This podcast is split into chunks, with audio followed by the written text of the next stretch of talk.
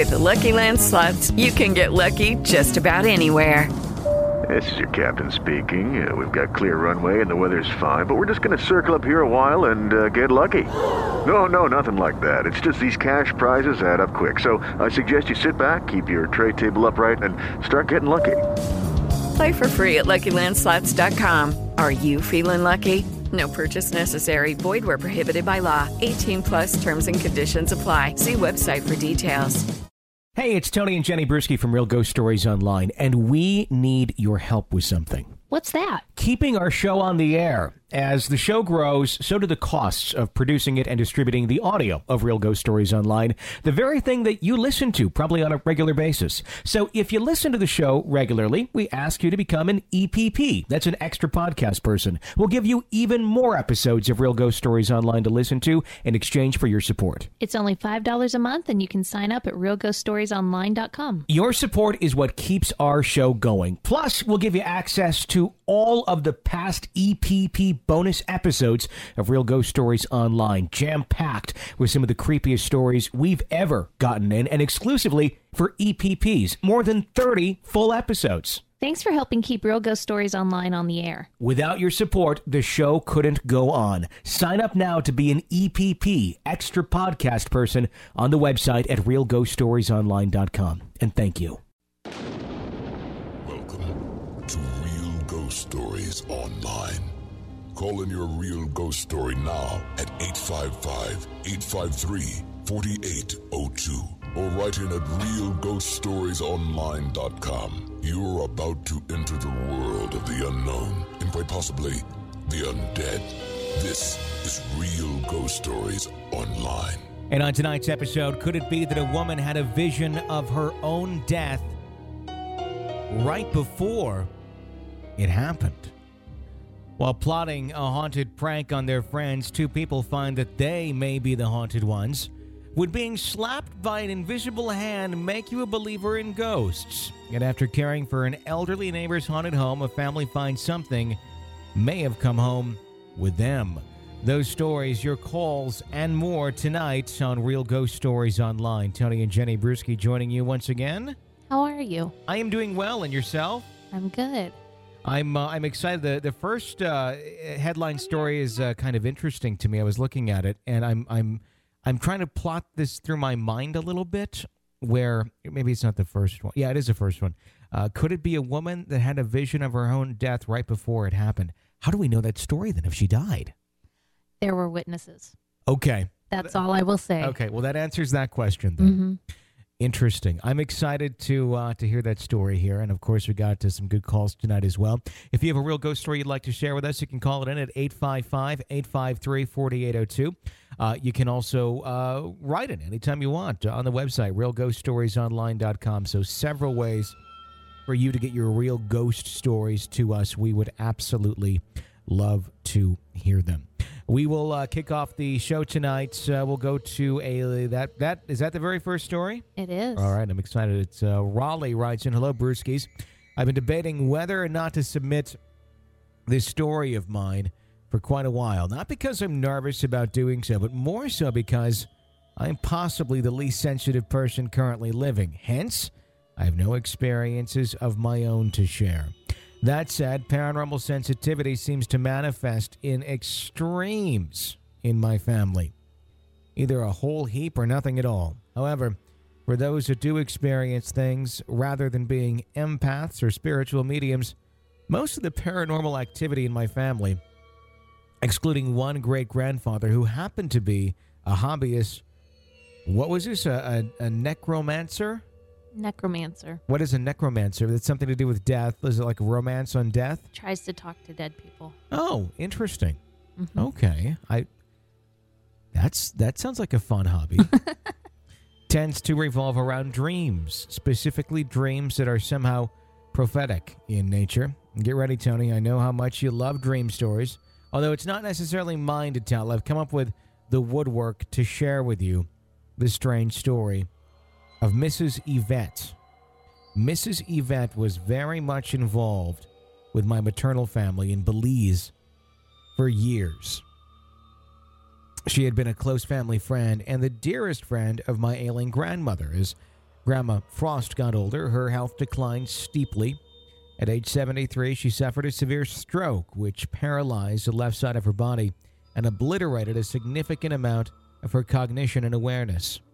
She, who had once been sharp witted, hard working, now, tragically, spent her days in the haze of distant confusion. But even though she did not recognize the majority of us by then, she still knew Mrs. Yvette as her closest friend. Mrs. Yvette was happy to take on the role of the primary caregiver.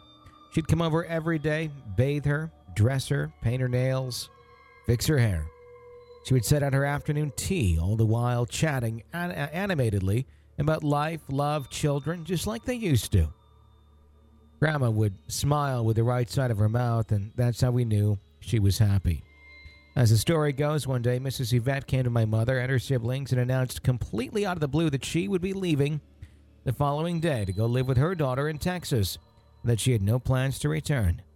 Everyone was shocked, hurt, and infuriated that she would up and leave my sick and elderly grandmother so abruptly and without any apparent regard for what would become of her afterward. But sure enough, before they could stop her or even ask why, Mrs. Yvette set off across the country to get to Texas where her daughter lived. It was necessary to take a long coach bus across the Belize Mexico border, through Mexico, and across the border again into the U.S. At some point of the night during that long coach ride, though, through the wild dark, Mrs. Yvette, who had been sleeping, suddenly woke with a start and began to panic. She ran to the front of the bus and demanded the driver stop and let her off. The driver refused, and rationally so. They were driving down a deserted road in Mexico in the dead of night, far from any towns or villages. It would be irresponsible to let her go. She returned to her seat, visibly troubled. But within minutes, she was back at the front again, imploring that the driver let her off the bus. For perhaps half an hour, she pled and begged, eventually breaking down, sobbing that she had to get off the bus. Still, the driver remained firm and refused to allow her to disembark. The next day, we received a phone call from Texas. Mrs. Yvette was dead. Seems that at some point during the night, the driver of the bus had fallen asleep at the wheel, and the vehicle had veered off the road, resulting in a terrible crash. While many of the passengers made it out of the wreck injured but alive, both the driver and Mrs. Yvette were among those killed in the accident. The account of her crying and begging to be let off the bus came directly from the remaining passengers, most of all, whom corroborated the story without fail when questioned by authorities in Texas, where they were taken for medical attention. Assuming the passenger's account is true and Mrs. Yvette wasn't the victim of some grand scale homicide conspiracy, the stories always made me wonder did she know exactly what was going to happen to her? Did the knowledge really come to her in a dream? Was her death at all avoidable? Or was it maybe some sort of twisted karmic punishment for abandoning my grandmother? I guess only she'd have been able to say for sure, but now the only truths are gone with her, lost to the shifting sands of the Mexican desert. That's my story. Sorry I had nothing better or more or overtly ghostly to share. And I'm sorry this got long and uh, pretentiously verbose. Uh, in the future, I'll try to contribute better material, provided I can get haunted enough to do so. I'm moving into an old Victorian house soon, and if I wake up to ghosts in my kitchen, you'll be the first to know. P.S. I'm a near religious listener to the show, and if I weren't a broke university student, I'd become an EPP in a heartbeat. Thanks for feeding my insatiable appetite for supernatural. And keep on trucking, Raleigh. I think it was a great story.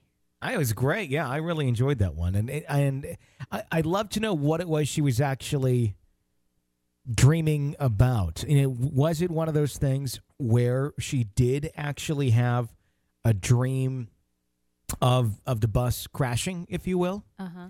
or was it one of those things where it was just like we were talking about the other day, just information that kind of gets downloaded to you and you don't know why, but you have the urge to do said thing. And her said thing, obviously, in that case, was get off the bus. I don't know why, but I kind of have a feeling that she saw it in a dream. Okay. And my reasoning for that is she went up front and she was very upset, wanting off the bus Mm-hmm. right after she woke up. Went back to her seat. I think she saw something between the time she went back to her seat and when she went up to the front of the bus the second time. In real life. She saw something in real life that she had maybe seen in that dream that made her realize that she foresaw what was going to happen. Like her dead on the side of the bus. No, maybe just like a passenger on the bus doing something that she happened to notice in her dream, and she might have seen that passenger doing that. Okay. That that you see what I'm saying? And that Sure. would have freaked her out enough to head back up to the front of the bus. Mhm. This the- is all just a guess, but Sure. Well, I mean, it, it's all speculation, but it's an interesting, you know, just just to try and figure out exactly what was going through her mind. something spooked her enough to go back up a second time. Most rational adults would have gone up once. I want off the bus. I'm not. I'm not okay. I want off the bus.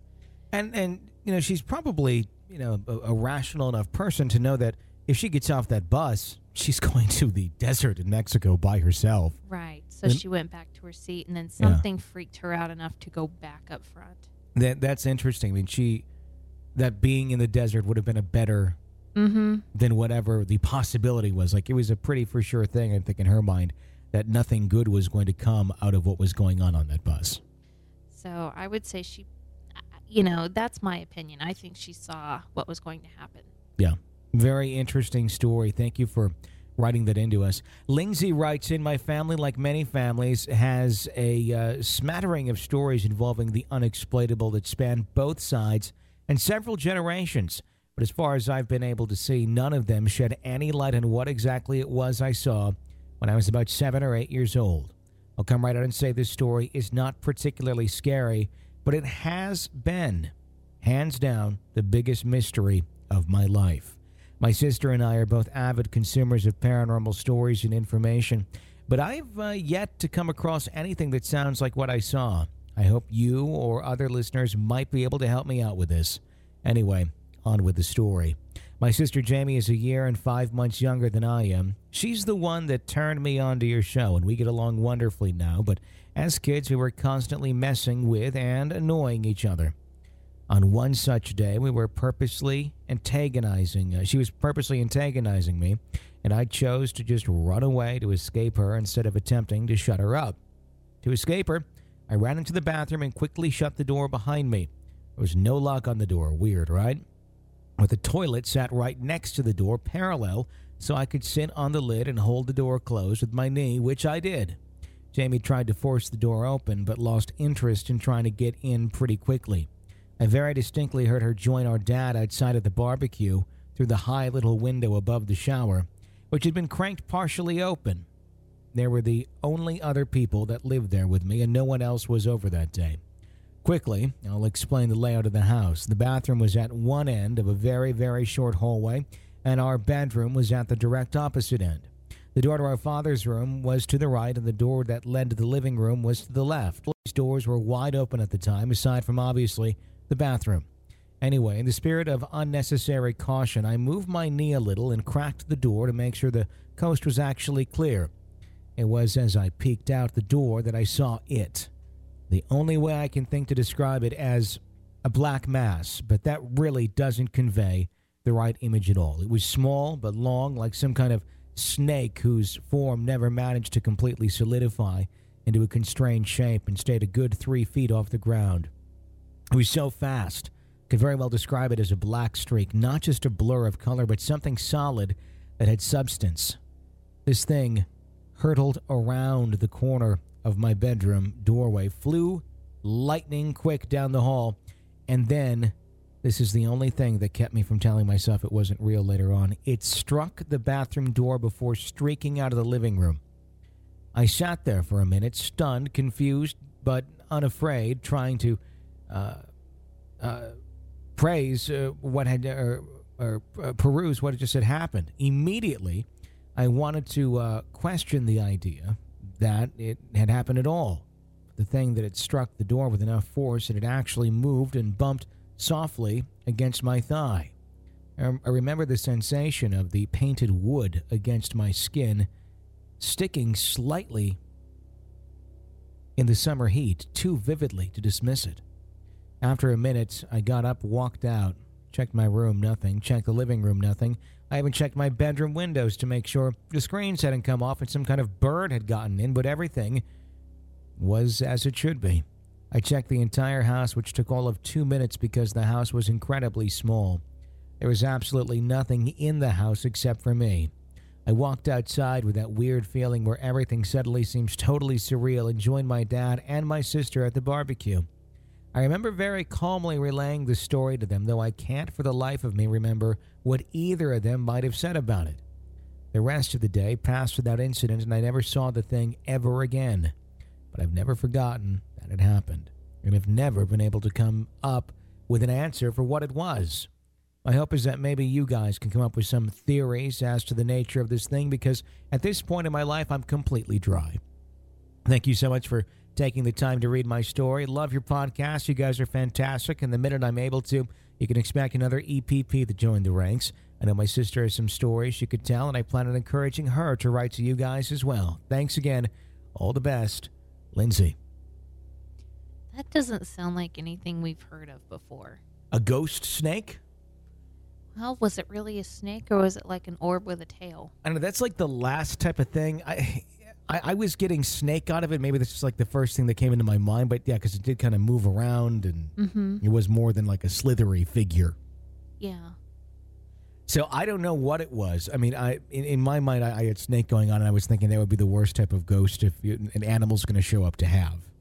yeah, I could see that. If you had to pick a ghost pet, like what? What if you had a ghost? What if you had a snake Uh huh. as a child and you loved the snake? Would you be okay with that thing coming back as a ghost? If I loved it, yes. You'd be okay with a, a, an unknown, slippery, slimy little snake just slithering in? If if it had been a pet that I loved, yes. Okay. Would you ever have a pet snake? No. Okay. No. To me, uh uh-uh. uh. i am not gonna say what I was gonna say. I'm just gonna say no. Okay.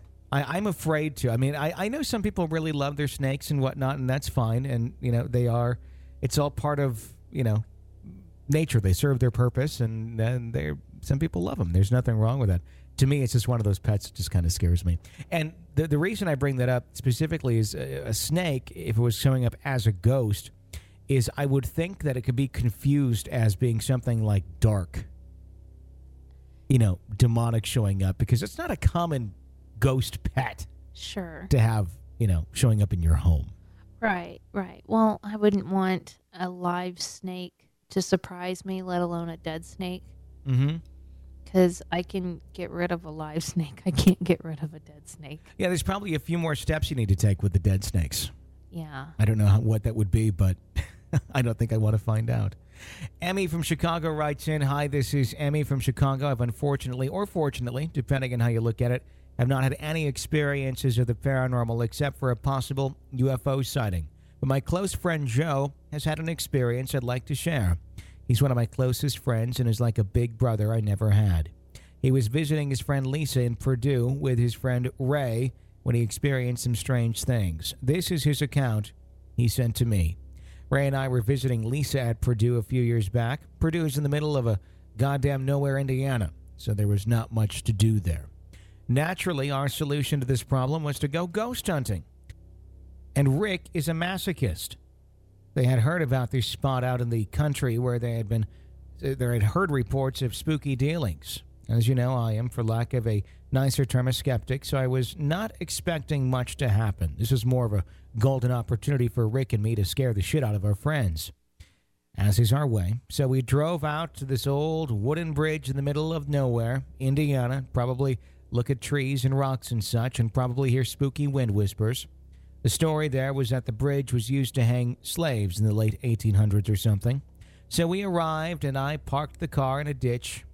Then, like so much Fred from Scooby Doo, I suggested we all split up and that Rick be my Daphne, presumably for some old fashioned heterosexual necking in the woods, but in reality to do some scheming. I forgot to mention the first weird thing that happened was that Lisa mysteriously had a new message on her phone. A voicemail that was like five minutes of nothing with no indication that she'd received a call. This is a fact I can report. I don't think it was a ghost chat, but it was there and it was weird. Then we split up and Rick and I started plotting.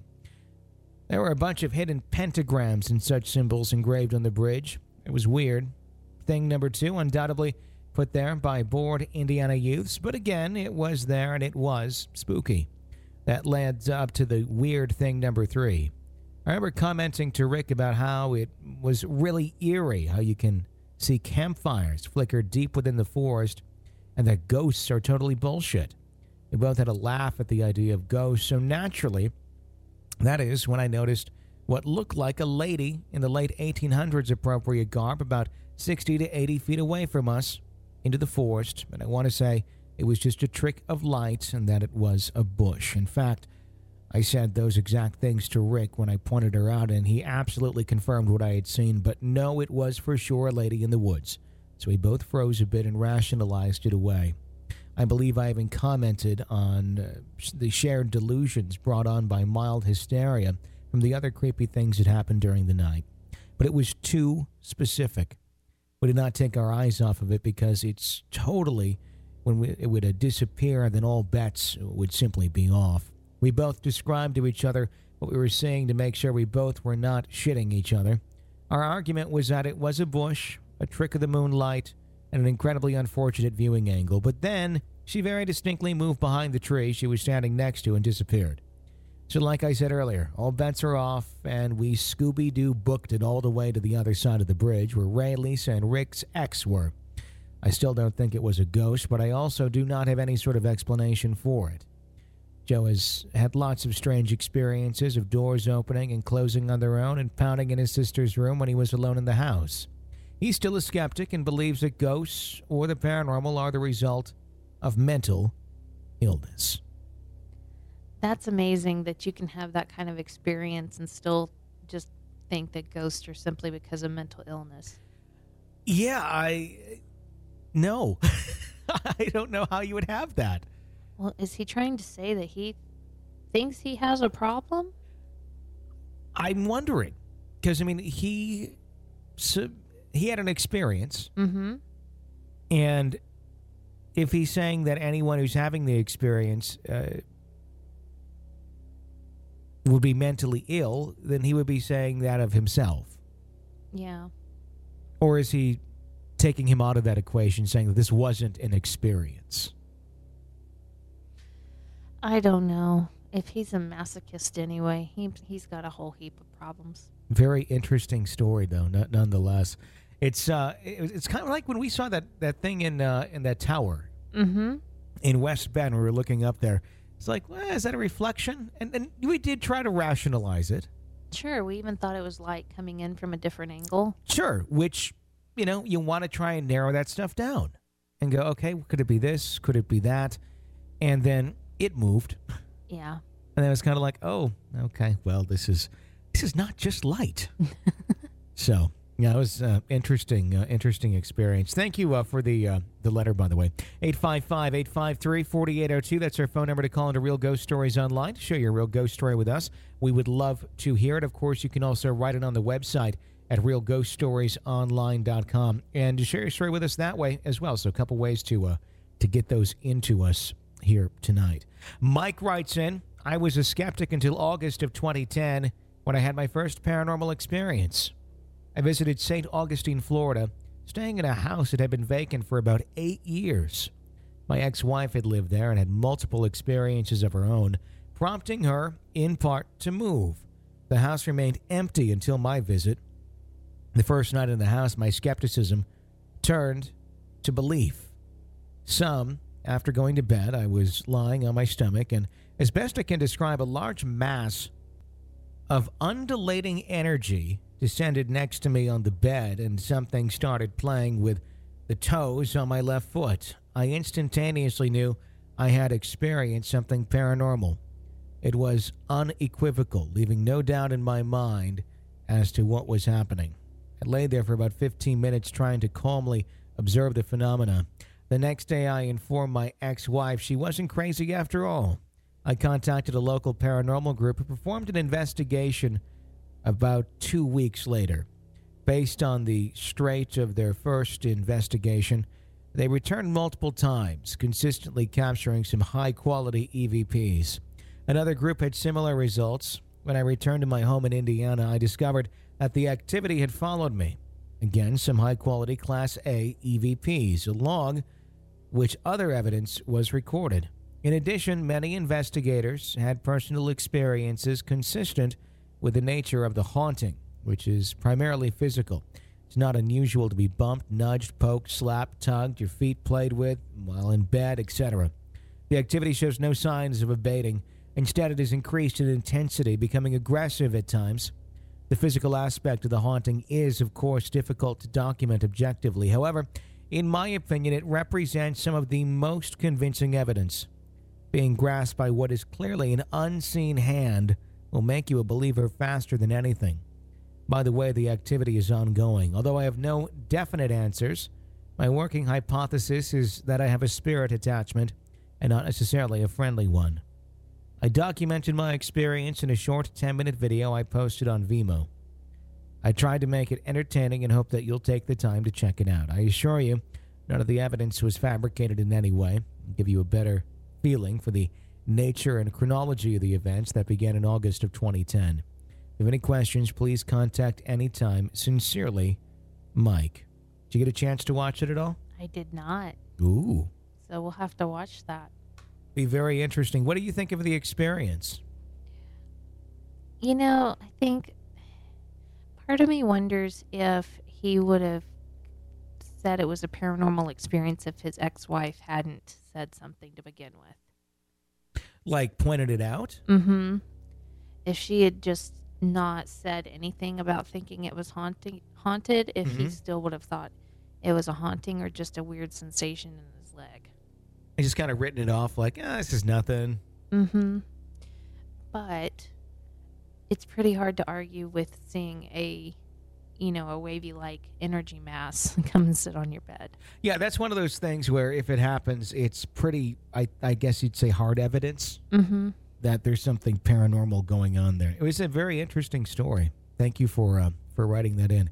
Our phone number here is 855 853 4802 to share your real ghost story with us. We'd absolutely love to hear it. Of course, you can also go to the website and do it as well. If you've not done so, please press subscribe on whatever platform it is you may be listening to us on uh, iTunes, Stitcher, YouTube, lots of ways to get those stories to us. Let's go to a caller. Hi.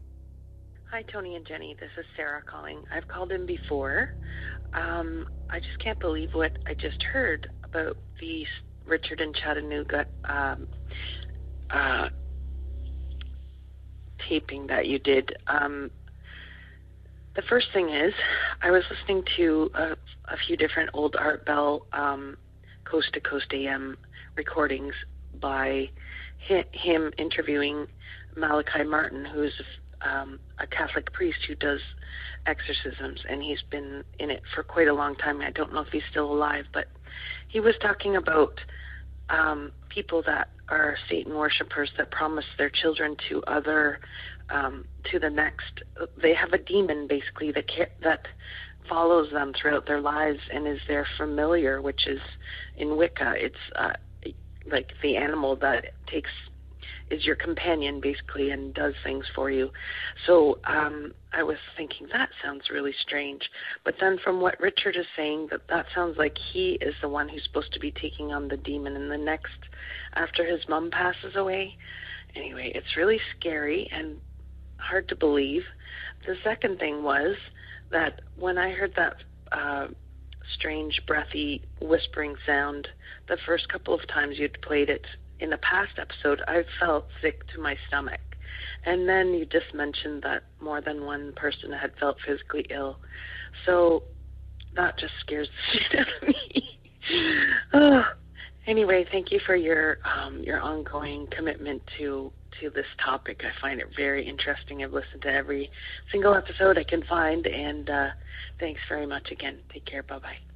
Thank you for calling in and uh, sharing your thoughts on uh, one of the most uh, intriguing topics or, or ongoing stories that we had on the show here with Richard in Chattanooga.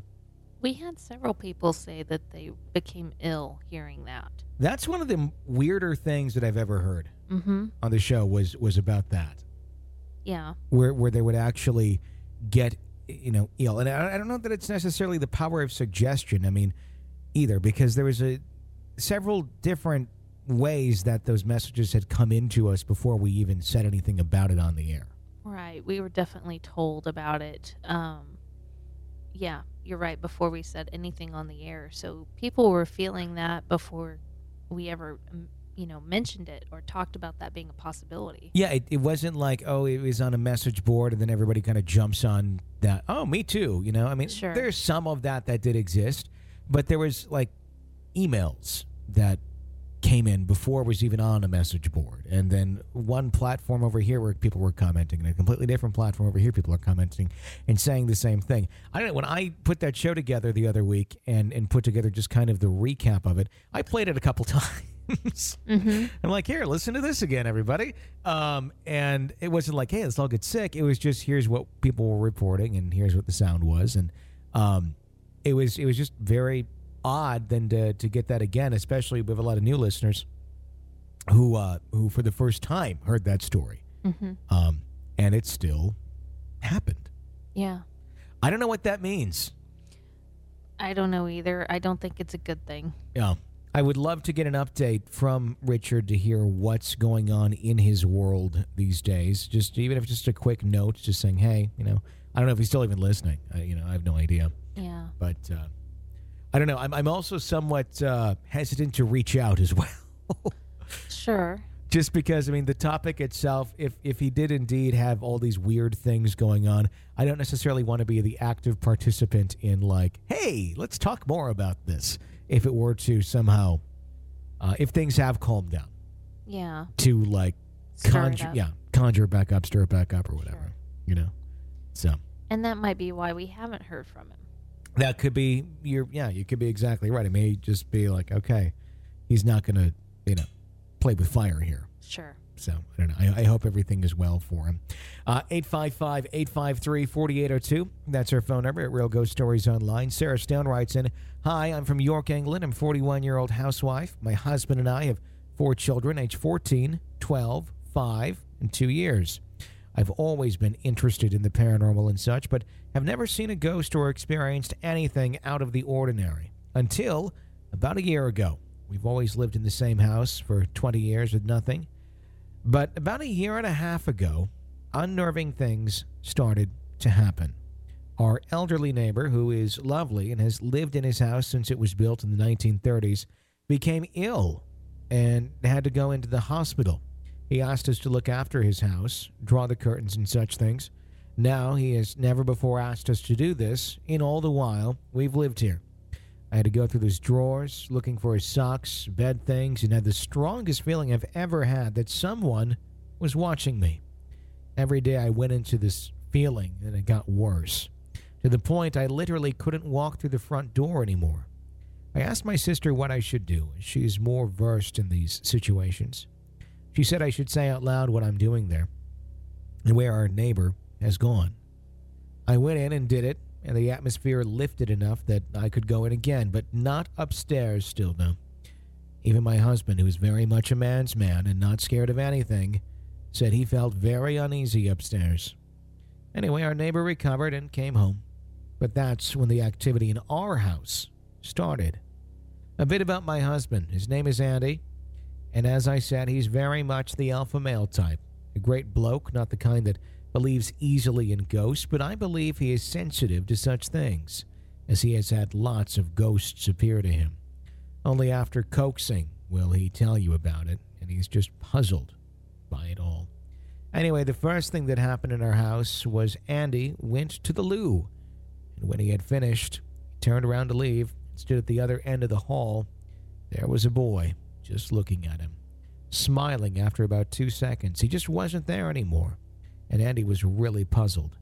Like I said, nothing scares him. So, next thing was he was lying at the bottom bunk bed with one of the kids' rooms. All of the small kids were with me.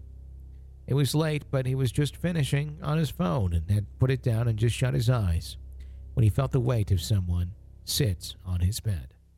He thought it was our 12 year old boy, so he opened his eyes to the sensation and left uh, the, the, the sensation that no one was there. So he thought to himself, Here we go. He was excited about the fact that he may see something. I told you he wasn't scared of anything. And he shut his eyes and pretended to be asleep. Almost straight away, something sat down next to him. He quickly opened his eyes and thought he saw a glimpse of a boy, but it went away again, and the room was empty. After that, things like that would be running upstairs, and he'd swear someone was running behind him, turning to talk to him, but no one was there. And he was sleeping in another room when he woke up to a strong feeling that someone was in the room with him. He looked around the room but couldn't see anything, so he got up for a wee and then back into bed. He lay back down. It was very dark, and someone was lying in bed next to him. He came behind him. He jumped up, looked round, and saw a flash of lights emanating from down the side of the bed for a couple of seconds. He got up, turned the light on, and checked under the bed and around for anything like a toy that could cause that, but found nothing. He just went back to bed. The other things that have happened my two year old girl started to see things. She'd walk into the room and then come running out screaming in terror and jumped up on me, shaking like a leaf, saying, Boy's legs. She did this a lot, sometimes refusing to go into a room for no reason. We were in the kitchen one time and I was putting her shoes on. She was happy and in a good mood. When she looked into the corner and screamed and started panicking and scrambling for me, shaking, saying, Boy's legs. She would not let me put her down, buried her head in my chest, and I had to put her in the sling until we went out. She stuck very close to me for the rest of the day, but not like her at all. But other times she would stop and stare at the wall and start laughing for five minutes or so. She did this once, and I asked her what she was looking at. She said the baby is pulling faces, copying the boy. That freaked me out. She's a happy, normal two year old girl, and we don't talk about any of this in front of her. She's always talking about the boy or the boy's legs, which really scare her. I get mad and shout for it to leave her alone. I've had my hair pulled on two occasions, one gentle tug, but the next time was in bed asleep when someone woke me up by really ragging my hair about. I thought it was one of my kids and started playing, but when I opened my eyes, no one was there. Just my little girl in with me, and she was fast asleep. I turned the lamp on, didn't sleep much for the rest of the night.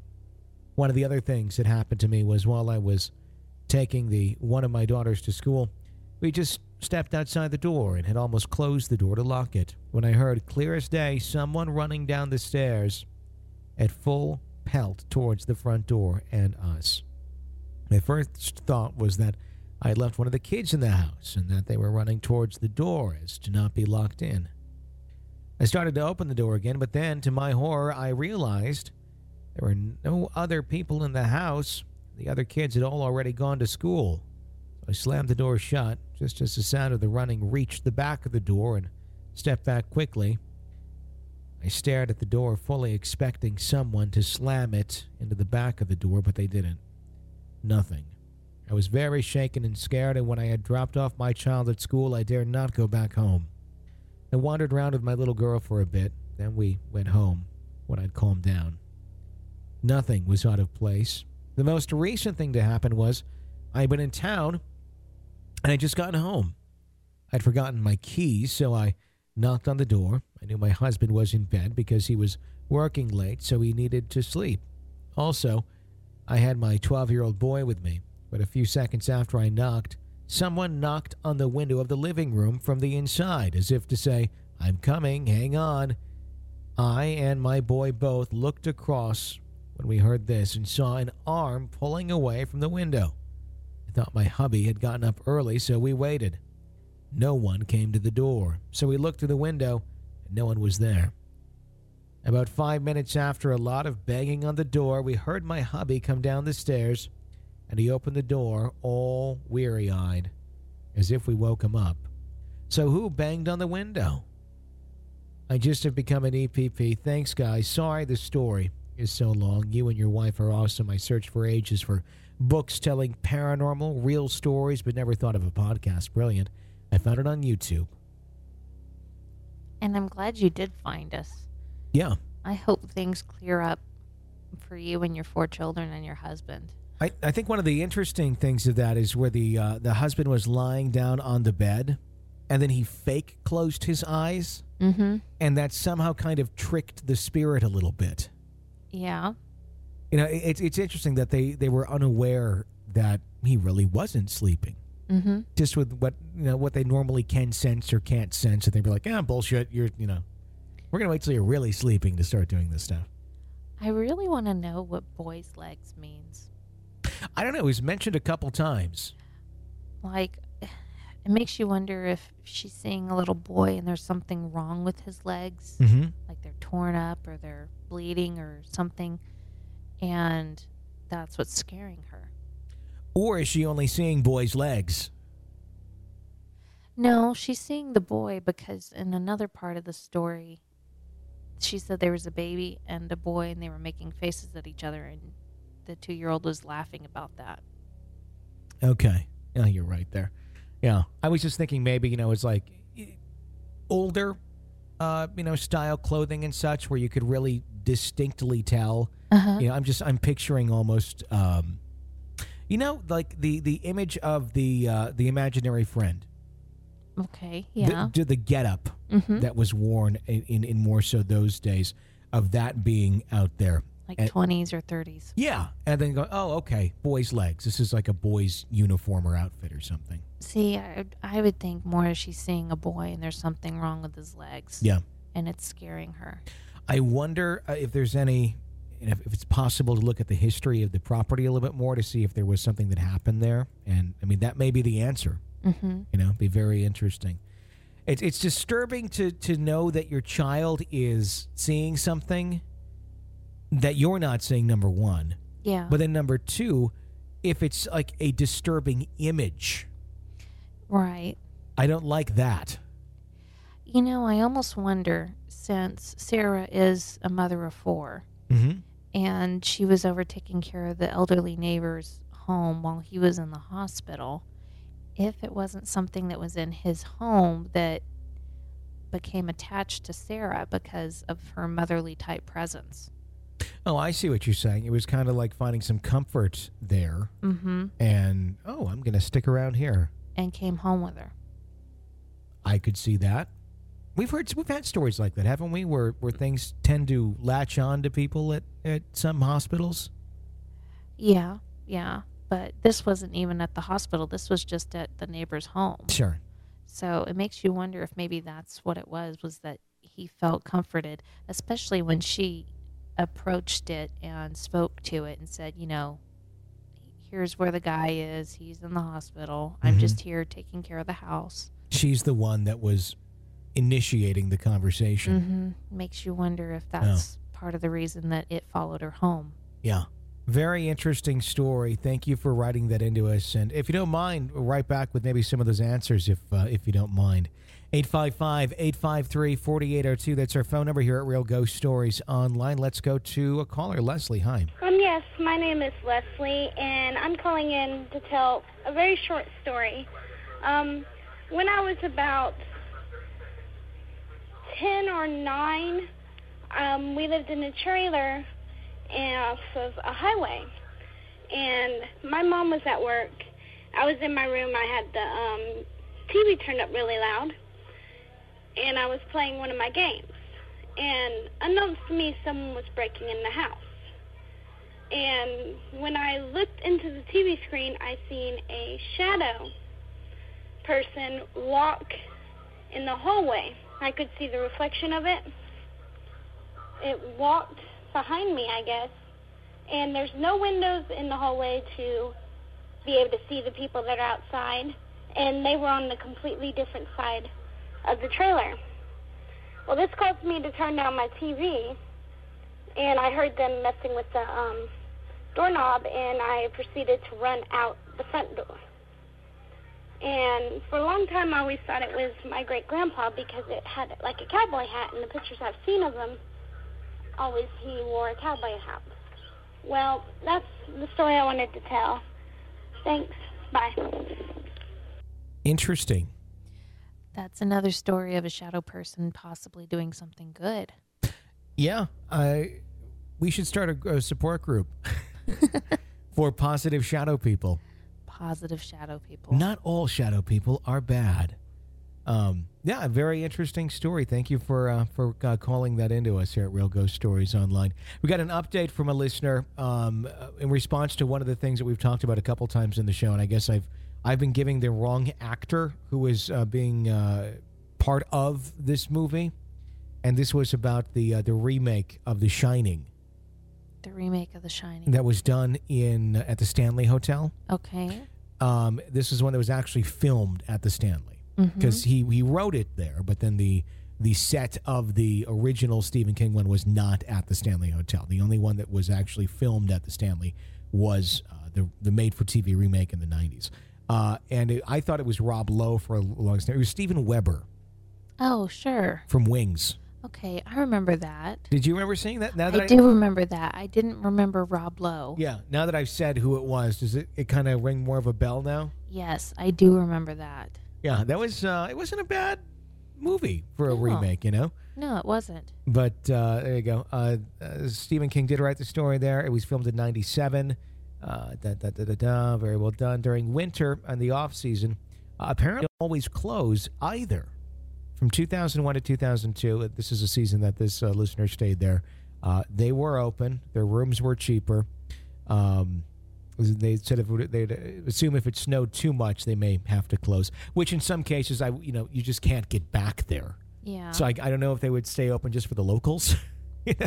Sure. Hey, you can't get out of your driveway, but hey, come stay at the Stanley. You know, I don't know, but uh, so I guess you're not always closed. But I, I suppose you know it makes you know some sense. I mean, there is you know skiing and, and all that out there too. So okay. so there you go. Uh, I, I'm I'm I'm happy that it was corrected. I, I would love to know if that's on DVD. That would be a good one to find. You know, the other guy from Wings was in a Stephen King miniseries during the 90s, but I can't remember what it is. I miss the old Stephen King miniseries. Those are always good. They used to do a lot of them, like on network TV and stuff. Mhm. Does network TV even do like made for TV movies anymore? Is that like all just relegated to Lifetime nowadays? I don't know. I haven't watched network TV in so long. Everything I watch is Netflix or on Yeah. demand. I mean, I know there's a lot of like made for Netflix things now. Mhm. I was like, does, uh, does ABC or NBC or CBS ever flip the bill and go, hey, uh, okay, we're gonna you know do a, a miniseries? I mean, if they do, it's I don't I don't know what the last one would have been. It's been several years. I used to love miniseries. One of my all-time favorite movies was a miniseries. W- Uh, Lonesome Dove, Yes. and that was a that was not a, those are s- they're, they're not cheap to do. No, that was a wonderful movie. And when they can do, you know, uh, a bunch of reality programming for, you know, one fiftieth of the cost Mm-hmm. and get just as many viewers, if not more, they probably go the other route. Yeah. But then you get lifetime. I don't know. I mean, I'm, I'm amazed that sometimes the cable networks are able to um, afford some of the, the made for TV movies that they do make. Sure. But then again, they do run them. It's not made for TV movies used to run like once and done. Maybe they'd run it again in summer. yeah. You know, so you have like one chance to make money on it. So that's probably how they make money. I'm just thinking of it. They run the movie like 400 times that year. Yeah, I Get all think the that's how the advertising. Hallmark Channel got started. That's how it works. Mm-hmm. Uh, interesting. We figured something out here tonight. There you go. if you like the show, please help keep us on the air. Uh, become an EPP. Sign up on the website, realghoststoriesonline.com. It's only five bucks a month to get access to all of our bonus episodes uh, and a brand new one every single week, and it keeps the show going. Check it out, realghoststoriesonline.com. Click Become an EPP. Until next time, for Jenny Brueski, I'm Tony Brueski. Thanks for listening to another episode of Real Ghost Stories Online.